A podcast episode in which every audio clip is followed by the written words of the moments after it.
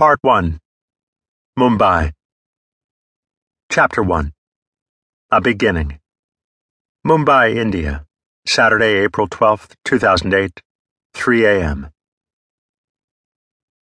He had wasted his time.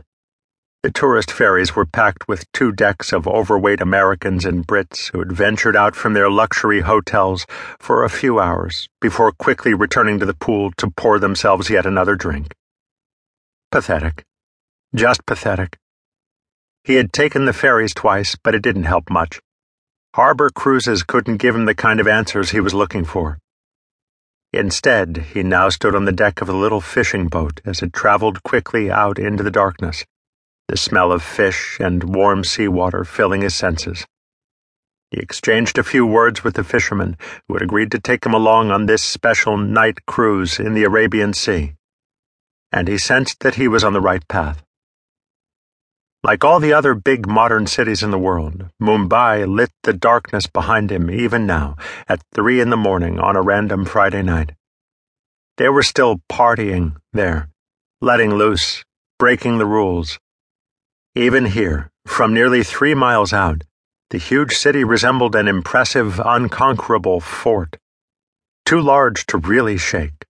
A city that never went totally dark, though on the ocean, darkness was everywhere.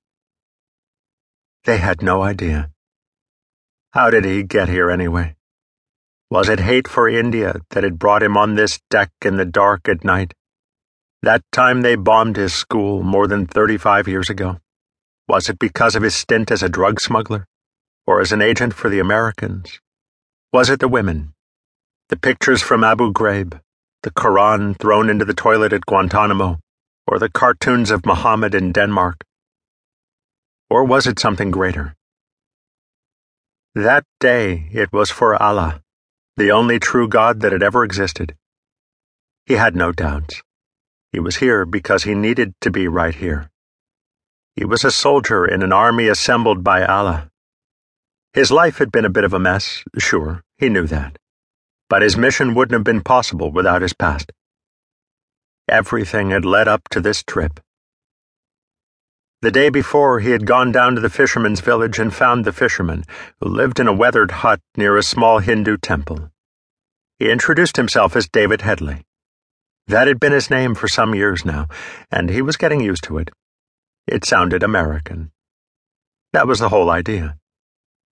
He'd taken his video camera down to the fisherman's hut and done his best to look like nothing other than an ordinary adventure seeking American tourist. He kept his Muslim background, his thoughts about Indians, and his true reason for the trip to himself. It was the fisherman who suggested that Headley come back the following night and sail with him, if he wanted a genuine experience of the sea around Mumbai. Headley quickly said yes. He was searching for the perfect site to make landfall, a place from which everything could be set in motion, and a route there without reefs or other undersea dangers. If there was anybody who knew a safe way through the waters around Mumbai, it had to be this fisherman. He'd give Headley answers without even knowing it. All he had to do was sail. According to the original plan, the Gateway of India monument on the eastern side of the peninsula that splits Mumbai from the mainland was to be the starting point. It sits right across from the majestic Taj Hotel. Headley had to admit that it was an iconic location for beginning a terrorist attack. To reach the old harbor, though, you have to travel around the southern tip of Mumbai, where the Coast Guard could be a little too watchful. Headley saw far too many gunboats with uniformed guards on board for that plan to work. The fashionable area along the Cuff Parade on Mumbai's west side would be better. Much better. The men would be coming from the west, down from Pakistan. The little fishing village by the beach seemed just right. Unlike the rest of the area, it was dirty and often chaotic. There might occasionally be a fair number of people around, but the poor fishermen weren't the kind to complain or call the police if they noticed anything unusual. On the contrary, if there was a crowd, it would be the perfect cover. At the same time, the village was centrally located, and you could quickly go straight up to the main road, hail a taxi, and be wherever in the city you wanted to be within a few minutes. The outing with the fishermen